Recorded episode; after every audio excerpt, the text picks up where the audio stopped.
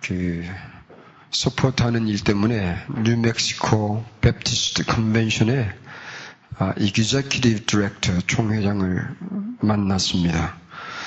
갈 때는 박정희 전도사님하고 같이 갔는데 올 때는 혼자 왔습니다. 그 무슨 얘기인고 하면 박정희 전도사님을 지금 라스크루세스에 떨어뜨려 놓고 혼자 왔습니다. 왜냐하면 오늘 그 6시에 히스패닉 컨벤션에 그 교회에 한국 교회 분들이 가서 찬양을 하게 되어 있습니다. 박정희 전도사님 같이 연습을 했으니까 남아 있어야 되잖아요.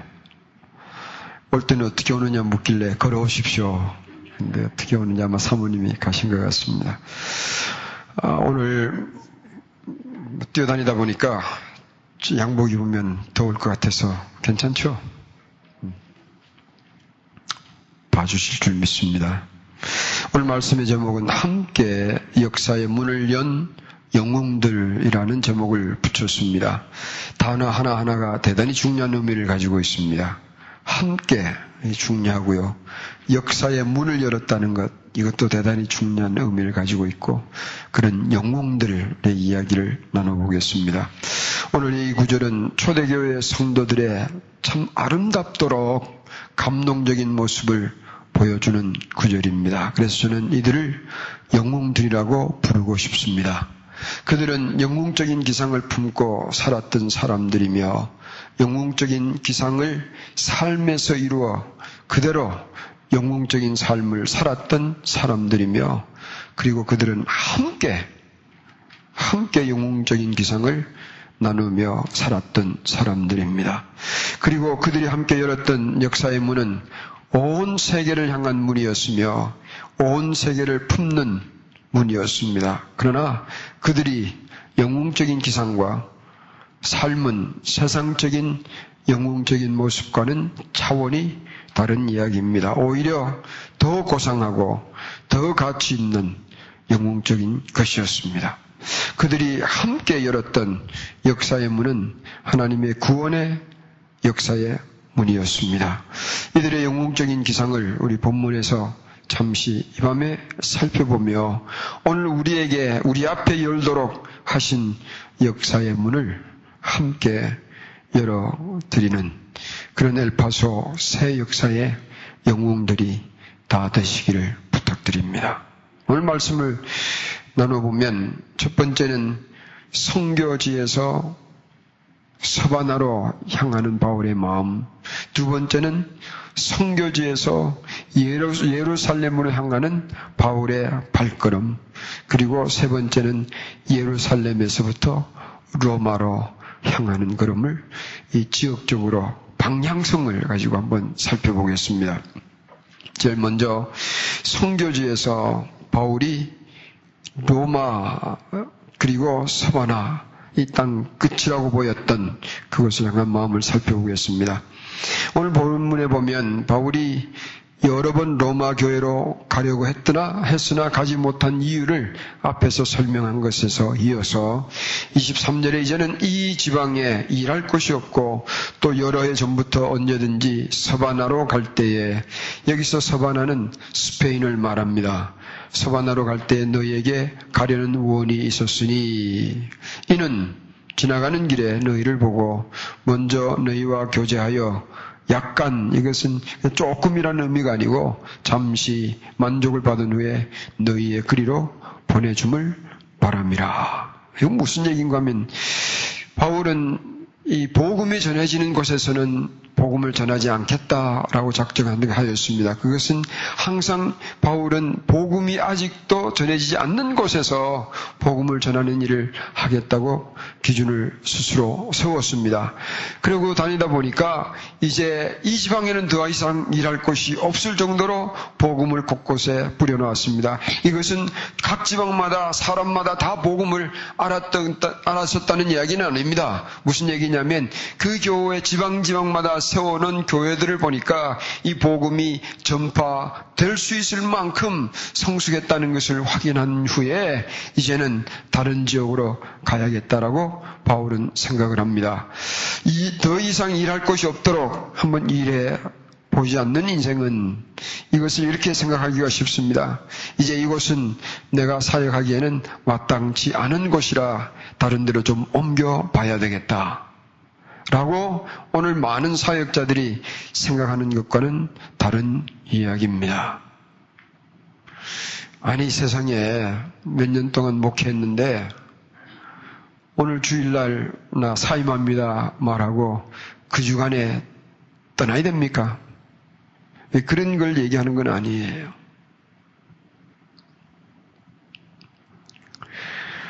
바울은 이제 더 예수 그리스도를 알지 못하는 지역이 이제는 없다라는 라고 할 만큼 그는 성교제 열심히 다녔습니다. 이제는 예루살렘에서 지구 한 부분을 복음으로 다시를 심어 놓았습니다. 이제 새 지역으로 옮겨가기를 원합니다. 그런데 이 바울의 눈에는 로마를 지나 스페인이 보였습니다. 스페인은 지금 유럽의 서구 유럽의 제일 끝이죠. 프랑스 지나서 스페인이니까 그것까지 가기를 간절히 소망했습니다. 그래서 바울은 가는 길에 스페인으로 가는 길에 로마 교회를 들리기를 간절히 소망했습니다. 그 이유가 뭐냐면 24절에 보면 첫째는 로마 교회 성도들과 좀 깊은 교제를 나눈 다음에 두 번째는 그 성도들에게 신령한 은혜를 나누어 주고 싶어 했습니다. 그러니까 바울은 이 로마 교회 성도들을 사랑해서 가서 좀 은혜를 끼쳐주고 싶었습니다. 그러나 정작 이 중요한 목적은 뭐냐면 로마 교회와 이 교제를 가진 후에 무엇을 바라느냐면 너희의 그리로 보내줌을 바랍니다. 말씀 무슨 말이냐면 로마 교회 성도들과 좀 사귄 후에 로마 교회의 파송을 받아서 스페인으로 선교 가겠다 그 얘기입니다. 여기에 우리는 이 좀 영웅적인 기상을 좀 생각해 보시기를 바랍니다. 뭐 선교사가 나 좀 파송시켜 주십시오 얘기하는 건 당연한 것 같은데 지금 로마 교회와 바울은 만난 적이 없습니다.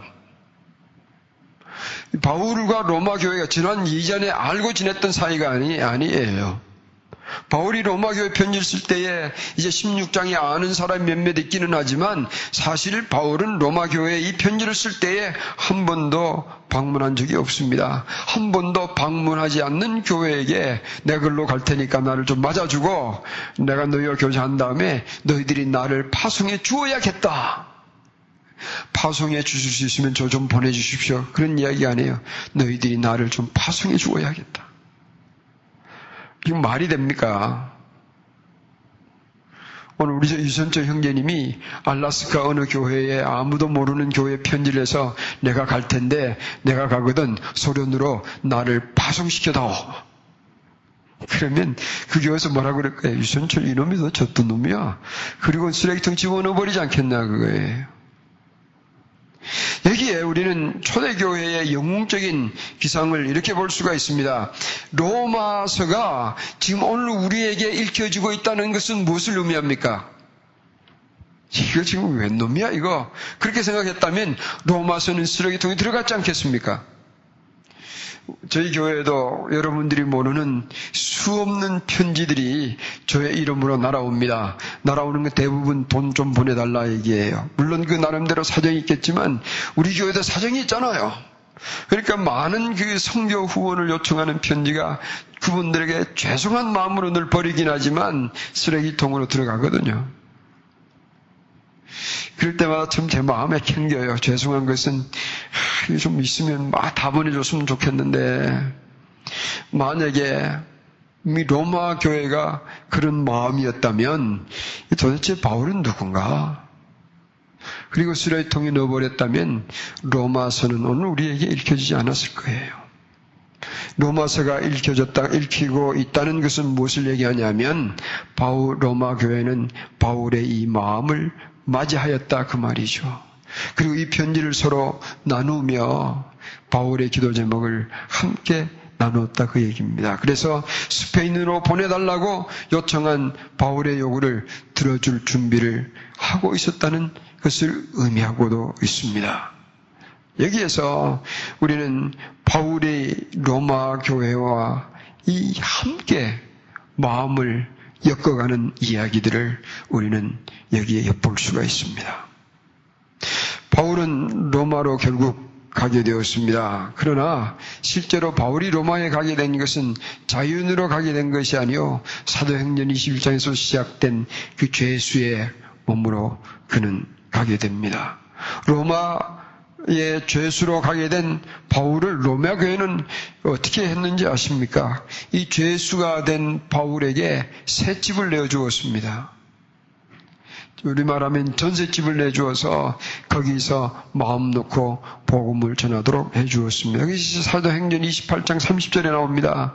죄수된 바울이 오히려 새 집에서 거하도록 로마 교회가 도와주며 복음을 전하였습니다. 물론 이 일 이후에 아, 빌립보 교회도 바울을 돕기는 했습니다. 그러나 로마의 죄수로 도착하자마자 바울을 도운 교회는 로마 교회였습니다.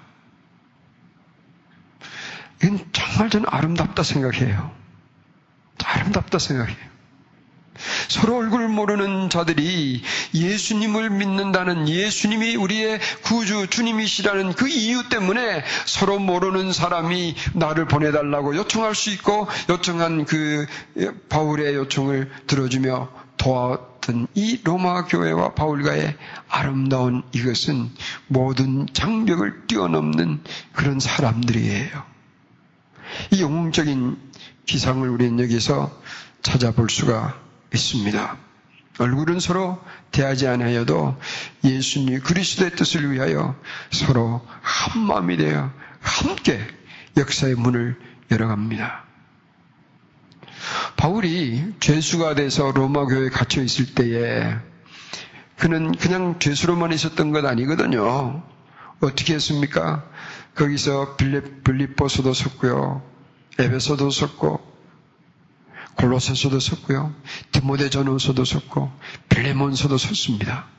거기서는 종을 도망다닌 종을 개종시켜서 아, 예수님의 사람이 되도록 만들기도 하고 거기에 있는 친위대, 로마 교황의 친위대, 그들 중에 일부를 복음으로 전하기도 하고 이 로마 황제의 가족들 중에 어떤 이들을 복음을 전하기도 하며 바울은 끊임없이 그렇게 복음을 전하며 살았습니다.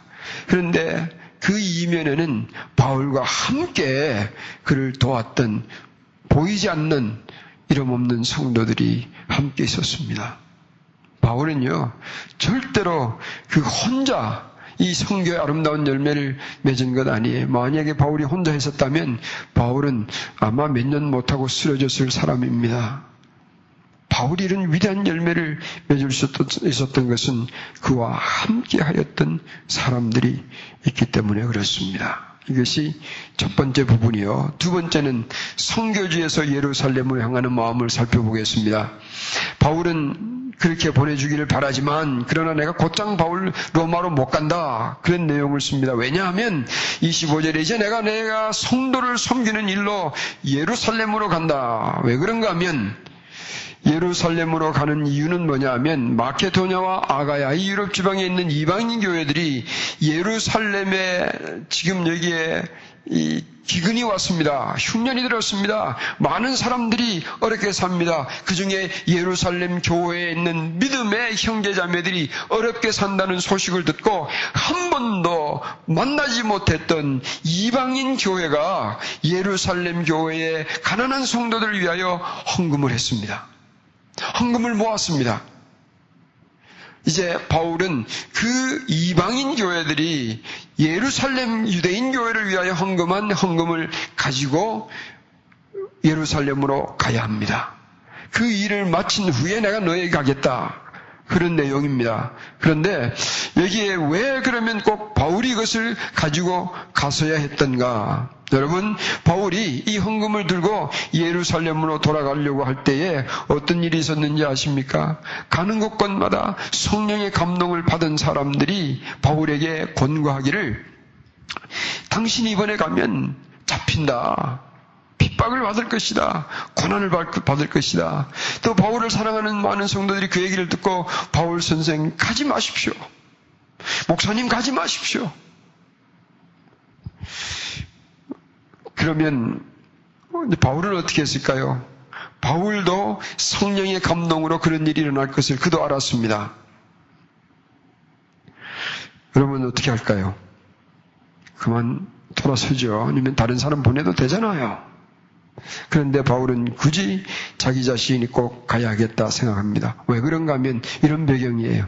당시에 유대인 그리스도인들은 유대인으로 그리스도인이 되었긴 하지만 여전히 이방인들과의 교제를 굉장히 꺼려했던 때였습니다. 게다가 이방인의 교회에서 헌금한 헌금을 가지고 자기들의 도움을 받는다는 것이 자존심이 허락하지 않을서 거부할 수도 있을 것입니다. 만약에 예루살렘 교회가 이방인 교회들이 한 헌금을 거절했다면 어떤 일이 일어나겠습니까? 이방인 교회가 그것을 알면 서로 마음이 상하지 않겠습니까? 예루살렘 교회와 이방인 교회가 갈라지게 되었습니다.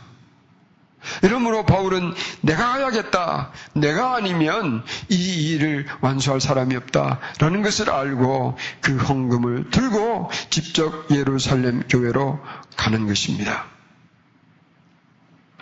갈 때에 많은 사람들이 가지 말라고 권하였습니다. 바울은 21장, 사도행전 21장 13절에 보면 너희가 어찌하여 울어 내 마음을 상하게 하느냐? 나는 주 예수의 이름을 위하여 예수님의 이름을 위하여 결박받을 뿐만 아니라 예루살렘에서 난 죽을 것도 각오하였다.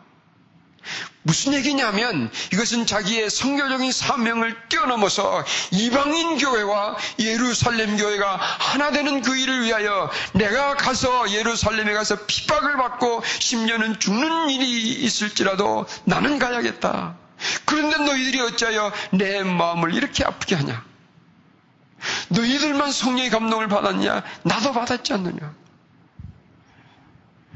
바울은 무엇을 알았느냐 하면 이 예루살렘으로 향하는 이방인 교회의 성도들의 마음을 알았습니다.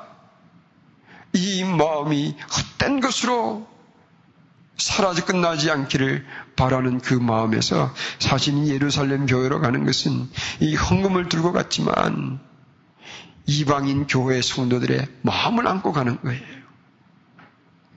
자, 여기서 저는 또 하나의 영웅적인 기상을 생각해 보고 싶습니다. 이 얼굴 모르는 교회가 얼굴 모르는 교회로 헌금을 하고 이랬을 때에 이들이 편안할 때 헌금한 게 아니거든요. 이들도 핍박을 받아가며 어려움을 받아가며 때로는 예수를 믿는다는 것 때문에 직장을 잃어가며 그렇게 신앙생활을 했던 사람들이에요. 어려운 가운데도 더 어려운 교회를 이 소식을 듣고 헌금을 했습니다. 그리고 보내는 거예요. 자, 이 마음을 저는 가만히 한번 생각해 봅니다. 우리 재작년에 우리 중국에 우리 반 집사님 그 있었잖아요. 교회당 쫑게되겠습니다. 그랬을 때에 참 어려울 때였잖아요. 참 어려울 때였잖아요. 그럴 때에 우리 적지 않는 액수 만불 가까이 되는 헌금을 우리 해서 그냥 일불도 떼지 않고 그대로 다 보냈습니다. 이번에 가서 보았더니 그분이 뭐라고 얘기하느냐면 소식을 들으니까 다 알죠. 어려울 때에 참 어려울 때에 해주신 것을 우리는 받고 울었습니다. 무슨 지 아십니까? 저는 생각에 이 예루살렘으로 향했던 이방인 교회 성도들의 마음이 오늘도 나는 살아있다 생각합니다. 우리 교회 성도들은 가봤습니까? 그게 얘기만 들었지.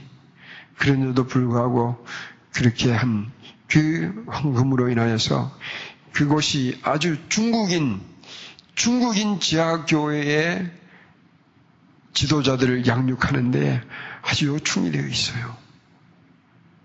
아멘. 오늘도 이런 역사의 마음이 이어가고 있습니다. 그러므로 아이 목사님 그 영웅 영웅 하지만 부담스럽네요. 저는 그런 사람이 못 되는데요. 라고 하지만 그 어려울 때에 우리 그쪽에서 필요한 것을 알고 헌금으로 동참한 분들, 여러분들은 우리 교회가 그 이름 하나 내지 않는 교회잖아요. 그런데도 주님은 다 알아주세요. 여러분 그렇게 해서 주님 나라의 사역에 동참한 이름 없는 그런 영웅적인 헌신을 하신 분들이에요.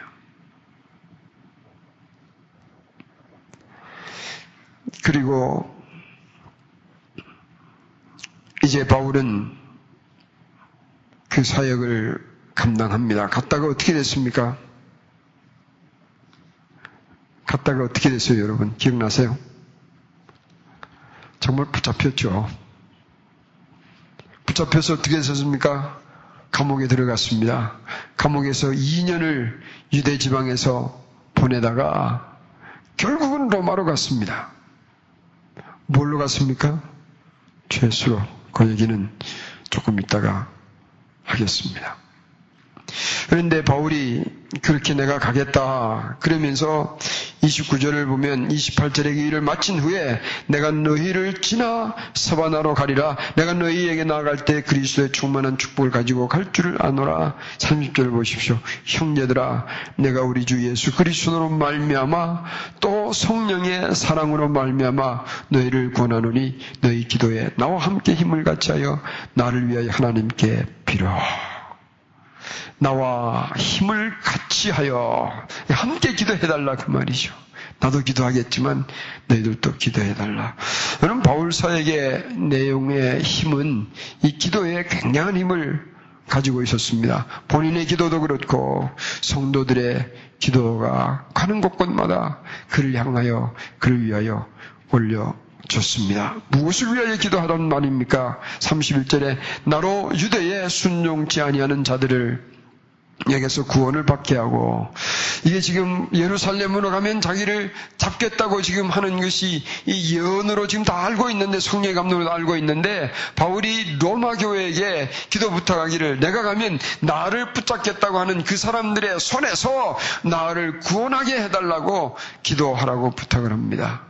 이것은 바울이 자기의 생명을 구해달라는 기도가 아니에요. 이유가 뭡니까? 그래야 내가 예루살렘에 하든 해야 할 일을 내가 마치고 너희에게를 지나서 스페인으로 가지 않겠느냐? 나는 그 일을 이루기 위하여 너희들이 날 위하여 기도해 주기를 바란다. 그리고는 어떻게 합니까? 32절을 보면 나로 하나님의 뜻을 쫓아 기쁨으로 너에게 나아가 너희와 함께 어떻게 한다고요? 편히 쉬게 하라. 얘기가 좀 다른 것 같아요. 로마를 거쳐서 스페인으로 간다 하더니 이제는 로마 교인들과 함께 편히 쉬게 하게 해달라고 기도하냐. 이건 뭐 어떻게 된 거냐. 이런 말을 생각하기 쉽지만 여기에 편히 쉬게 한다는 단어는 대단히 재미있습니다. 여기 한 단어인데 이것을 원어문으로 이렇게 풀어보면 이런 의미를 가지고 있습니다. 어, 함께 함께 휴식을 한다는 그런 의미들이 여기에 있습니다. 그러므로 이렇게 볼 수가 있을 거예요.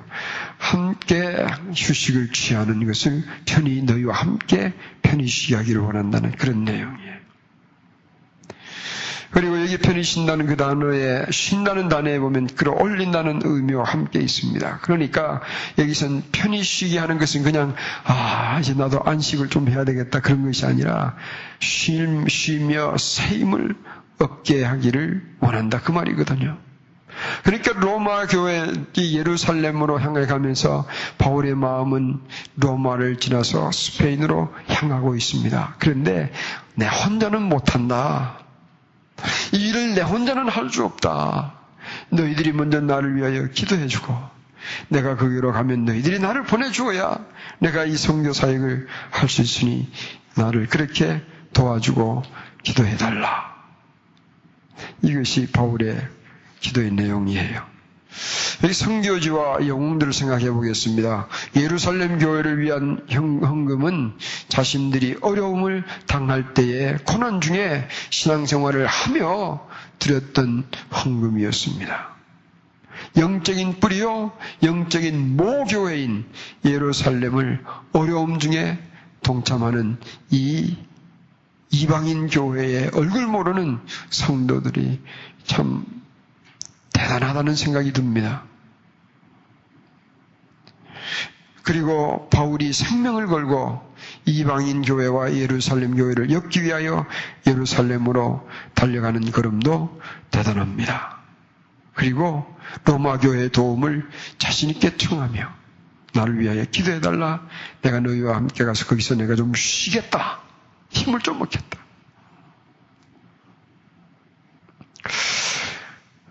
이런 영웅적인 기상이 좀 우리에게 있었으면 좋겠습니다. 여기에 그 다음에 세 번째 부분은 예루살렘에서 로마로 향하는 걸음이 있습니다. 바울은 로마로 가게 해달라고 기도를 하며 예수 그리스도를 의지하고 성령의 사랑을 말미암아 이게 30절에 나오거든요. 보통 오늘날 성령을 얘기하면 뭘 바라느냐면 성령의 기적을 바라잖아요. 근데 바울은 성령의 사랑으로 말미암아 내가 너에게 가기를 원한다. 그러므로 나를 위하여 기도해 달라. 이 성령의 사랑이 바울에게는 권능이었습니다.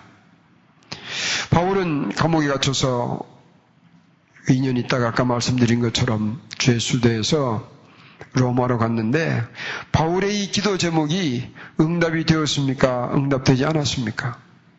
로마를 가고 이를 원하는 바울의 기도 제목이 응답이 됐습니까? 응답되지 않았습니까?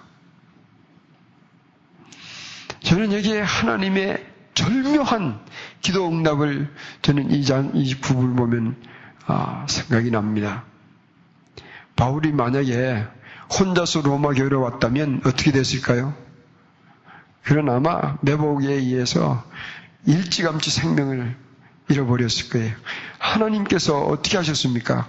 로마의 군대의 죄수가 되게 했으니까 로마 군대를 부셔뜨리지 않는 한 바울을 죽일 수가 없습니다. 그러니까 이 유대에서 2년 동안 있으면서 대접도 잘 받았습니다. 왕들하고 대화하기도 하고 이렇게 2년을 보냈으니까 그 편안하게 두려움 없이 지냈습니다. 로마 감옥에 있지 않았으면 바울은 굉장히 두렵게 살아야 했을 사람입니다. 왜냐하면 얻어 터지기도 수없이 했잖아요. 붙잡혀서 고통을 당하기를 한없이 했으며 굶어 죽기를 적지 않게 했는데 로마 감옥 2년은 아마 바울이 예수를 믿은 후에 가장 편히 있었던 2년이 아닌가 생각합니다. 이해가 가세요? 그리고 거기서 2년 후에 로마 군인들에 의해서 로마까지 가는데 이 로마까지 가는 바울을 누가 호송했습니까? 로마 군인들이 호송했죠. 자기 돈 들여 로마 군인을 고용하려면 그, 그 돈이 어디서 나오겠습니까? 자기는 돈 한 푼 안 들이고 간 거예요. 로마에 도착했어도 감옥에 갇혀서 쇠고랑에 차 있지 않고요. 하나님께서 그에게 은혜를 베풀어서 새 집에 거하도록 했습니다. 이건 죄수가 아니죠. 특별 대우 받은 거예요. 하나님께서 그를 순교의 피를 흘리기까지 바울을 그렇게 도왔습니다. 바울이 그러면 스페인까지 갔을까? 가지 못했을까? 아무리 조사를 해봐도 성경에는 바울이 스페인까지 갔다는 데 대한 얘기가 없습니다. 그런데 어떤 글들을 찾아보면 성경 이외의 글들을 찾아보면 감옥에 있는 동안에 바울이 한 번은 보석하듯이 풀려났을 때가 있었다고 합니다. 그럴 때에 옛 성겼던 교회도 다녀보고 스페인까지 다녀왔다라고 말하기도 하는데 그것은 어, 긴지 아닌지 우리 충청도 말로 긴지 아닌지 그는 이가 밝혀지지 않는 사실이고요. 그런데 이게 로마까지만 머물러 있었다고 하여도 이 로마 감옥은 바울에게는 성교지였습니다. 거기서 아까 말씀드린 것처럼 편지도 쓰고 아마 스페인까지 누군가를 보낼 수 있었던 곳이었을 거예요. 여기서 우리는 이 영웅적인 기상들을 한번 살펴보겠습니다.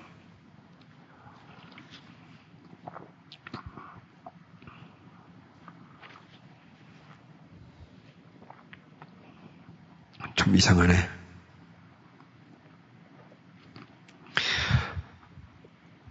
예루살렘에서 바울을 바울이 성교지로 나갔고요.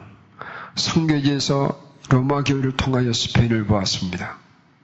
그리고 로마 교회는 바울을 맞이할 마음을 가지고 있었습니다.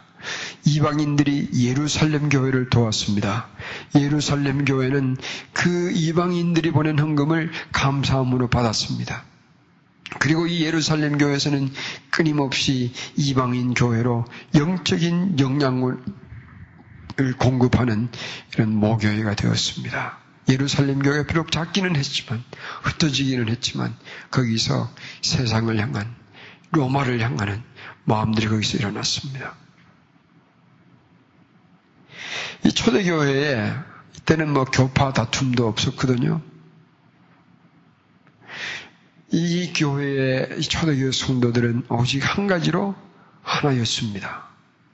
예수 그리스도를 주님으로 섬기는 일에 하나가 되었고 그 주님의 복음을 전하는 일에 하나가 되었습니다. 이들은 함께 로마라는 문도 열었고 함께 유럽으로 향하는 이 복음의 문을 열었던 사람들입니다. 이런 일은 혼자 절대 일어나지 않아요. 여러분, 이 목사가 성교지를 다니며 가끔 이 교회 또는 저쪽으로 말씀을 전하며 갈 때에 여러분 이 목사 혼자 가는 게 아니에요. 저 혼자 가는 게 절대 아니에요. 가면 그분들의 관심이 뭔지 아세요? 이 목사님이 목회하는 교회는 어떤 교회입니까? 이것이 그들에게는 큰 관심거리예요. 어떤 분들이 생각합니다. 제가 열한반을 가리키면 좀 세게 가리키거든요. 그러니까 이 목사님 교회는 아마 군대 같을 겁니다. 이렇게 생각하는 분들이 있어요. 이 목사가 한 번 얘기하면 그냥 군대가 움직이듯 척척척 움직일 것 같아요. 그런 생각이 든대요. 어떤 분들은 이 목사님 교회 가면 성도들 얼굴이 다 천사 같을 것 같아요. 전부 예수님의 사람이 되어 있으니까 전부 천사 같을 것 같아요. 뭐라고 얘기하든지 간에 제가 가는 곳은 여러분들이 함께 가는 겁니다. 저 혼자 독불 장군으로 무슨 일을 하겠습니까? 함께 하지 않으면 절대 못하는 거예요. 여러분도 마찬가지예요. 여러분들이 혼자 가는 게 아니에요. 이 엘파소 제1침례교회를 여러분들이 함께 달고 가는 거예요. 명찰을 달고 가는 거예요. 엘파소 침례교회는 누굽니까? 누구의 교회입니까? 예수님의 이름을 달고 가는 거예요. 우리 함께 하는 겁니다. 오늘 뉴멕시코 executive 디렉터를 만나가지고 뭐 이런저런 얘기 많이 물어보고 따지듯이 뭐를 얘기를 하더라고요. 다 얘기 듣고 마지막에 이런 얘기를 했습니다. 엘파소에 있는 작은 한, 이 한국 침례교회가 또 다른 나스 그리스에 있는 교회를 돕기 위하여 한 사역자를 파송했습니다.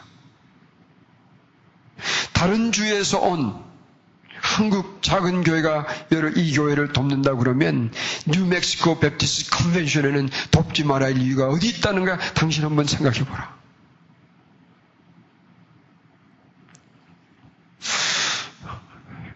그때는 제가 제 지위를 막 사용하거든요. 저는 나는 교수다. 얘기하는데 교수가 여기 와서 이게 주말마다 달려온다. 그런데 이 교회를 하나님께서 이렇게 키워주셨다. 그래서 우리 교회에 한 사역자를 보낼 수 있는 형편이 돼서 한 사역자를 보낸다. 그래도 닥터 리, we will consider. 근데 여러분 제가 이렇게 큰 소리 칠 수 있는 것은 어디서 나오는지 아십니까? 전 여러분들을 자랑했습니다. 여러분들을 자랑했어요. 함께 하는 거예요. 여러분, 이 엘파소에 우리 이 시대 영웅들이 될 수가 있습니다. 개척자의 정신이 필요합니다. 오늘 우리는 이 제1침례교라는 이 교회의 울타리에서 내 안일, 내 평안, 내 축복 이런 것들을 우리가 추구하고만 신앙생활 한다면 우리는 영웅적인 기상은 품지 못합니다. 오늘 현실주의, 물질주의, 지상주의가 오늘 성도들을 참으로 연약하게 만듭니다. 여러분, 오늘 우리는 이 땅에 살다가 주님의 일을 하며 살다가 천국 갈 사람들이에요. 믿으십니까? 천국 가는 거? 정말 여러분들이 여러분의 행선지, 이거 천국 가는 길이라면 오늘 이 땅에서 사는 삶을 다르게 살 수 있어야 합니다. 나만을 위한 신앙생활 하는 것이 아니라 이 영웅적인 기성을 가진 사람들처럼 로마로 스파인으로 향하며 또 성교지에서 예루살렘으로 향하며 예루살렘에서 온 세상을 땅끝까지 보는 이 마인드, 이런 마음을 좀 가지고 우리가 살아야 합니다.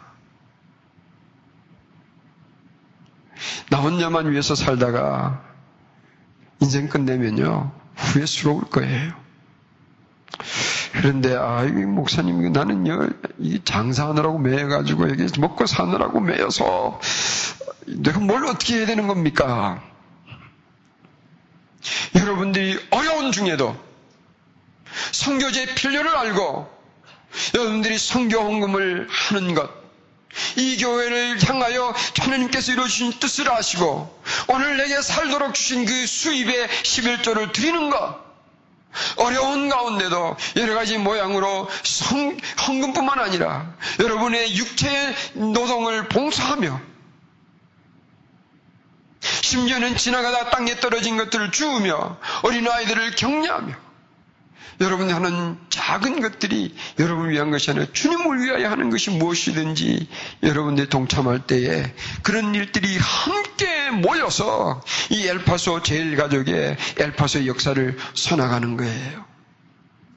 그러므로 엘파소의 역사의 세문을 여는 영웅들은 이 목사가 아니에요. 그걸 이 목사가 아니라는 것을 증명하게 하는 가장 쉬운 방법이 뭔지 압니까? 여러분 꼼짝하지 않아 보십시오. 이목 한 달도 못 가 쓰러집니다. 이제 포기했습니다. 아멘 소리 듣는 건 포기했습니다. 하든지 말든지 마음대로 하십시오. 근데 다른 거는 여러분 좀 생각해 보시기를 바랍니다. 아멘 안 해도 괜찮은데 다른 것 안 해보십시오. 아무 힘이 없는 사람이에요. 함께 하는 거예요. 여러분 가족 목자들이 여러분을 위하여 얼마나 애쓰며 기도합니까? 근데 가족 목자니까 네 마음대로 해봐. 나는 내 마음대로 할 거야. 그리고 꼼짝 안 하고 보십시오. 가족 목자 아무 힘이 없어집니다. 여러분이 움직여 주심이 가족 목자의 힘이 되어 누리 목자의 힘이 되며 이 목사의 힘이 되며 이 교회의 힘이 되는 거예요. 함께. 이런 영웅이 함께하는 이런 정신을 좀 가져보시기를 바랍니다. 협력 정신에 협력을 하기 위한 협력이 아니에요. 이것은 예수 그리스도의 은혜를 따라 하는 겁니다. 우리나라의 영웅, 우리나라에도 한반도에도 영웅들이 있었습니다. 함께 했던 영웅들이요. 이 한국, 미국에서 18세기 말 19세기 초에 일어났던 이 제 1차, 2차 대각성 운동의 영향을 받아서 각 교단마다 성교회를 마지막 성교회를 아, 만들었습니다.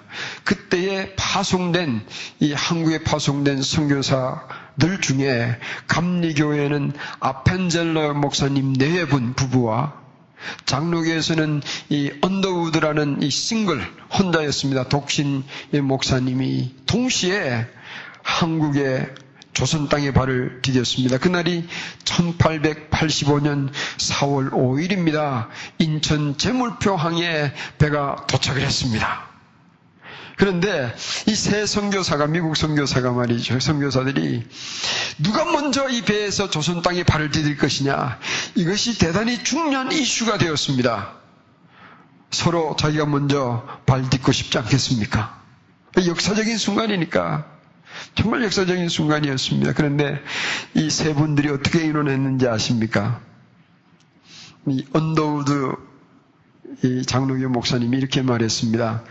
우리 미국 문화에는 lady first가 아니냐. 그러므로 미세스 아펜젤러가 먼저 내리는 것이 옳다.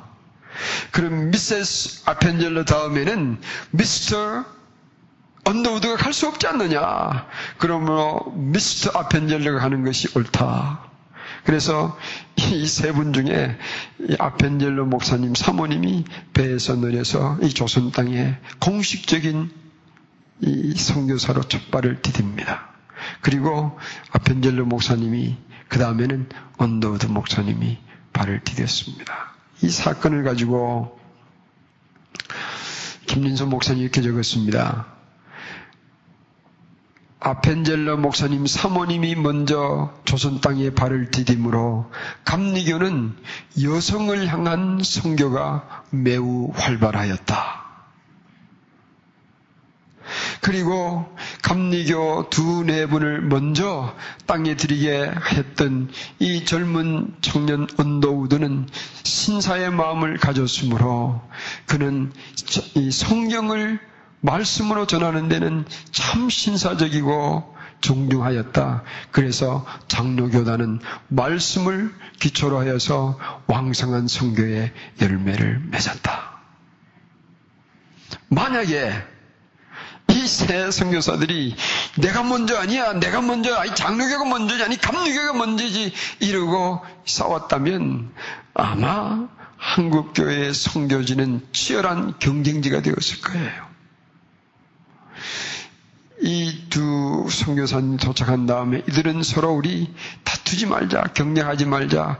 그래서 선교 지역을 나누었습니다. 아름답게 이 선교 열매를 내렸습니다. 한국교회 이렇게 시작했던 선교의 열매에 함께 조선 땅의 역사를 문을 내리고 열며 아펜젤러는 그날 저녁에 이런 글을 적었습니다. 우리는 부활주일에 여기 왔습니다. 이날에 죽음의 철장을 부수신 주님께서 이 백성을 얼매고 있는 줄을 끊으시고 그들로 하나님 자녀들이 얻는 빛과 자유를 누리게 하소서. 이들이 생명을 걸고 조선 땅의 어둠의 죄악의 우상에 매여 있는 이 백성들에게 하나님의 자녀로 살 수 있도록 빛과 자유를 누리게 하소서. 그렇게 함께 문을 열었던 그 은혜로 오늘 우리가 조선 땅에 자유를 누리는 자손의 후손이 되었다는 것을 감사하십시다. 오늘도 이런 역사적인 새 문을 여는 영웅의 자리에 우리 참여하십시다. 여러분 오늘 엘파소의 새 역사는 오늘 우리 열고 있는 중에 있습니다. 먼 후일 지나가면 엘파소에 지금 뭐 IMF는 아니죠. 지금 일어나는 이 경제적인 어려움을 별명이 무슨 별명이 붙을 텐데 무슨 별명인지는 알 수가 없게 모르겠습니다. 혹시 아시는 분 계세요?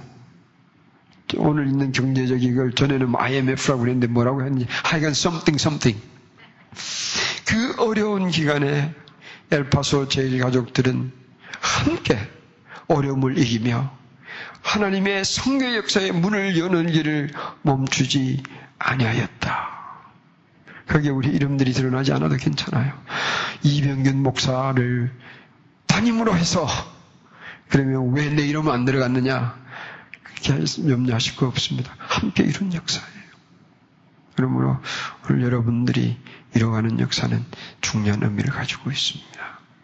그러므로 이렇게 한번 생각해 보십시다. 나는 우리 교회 목사님과 함께 엘파소의 새 구원의 역사의 문을 여는 영웅이다.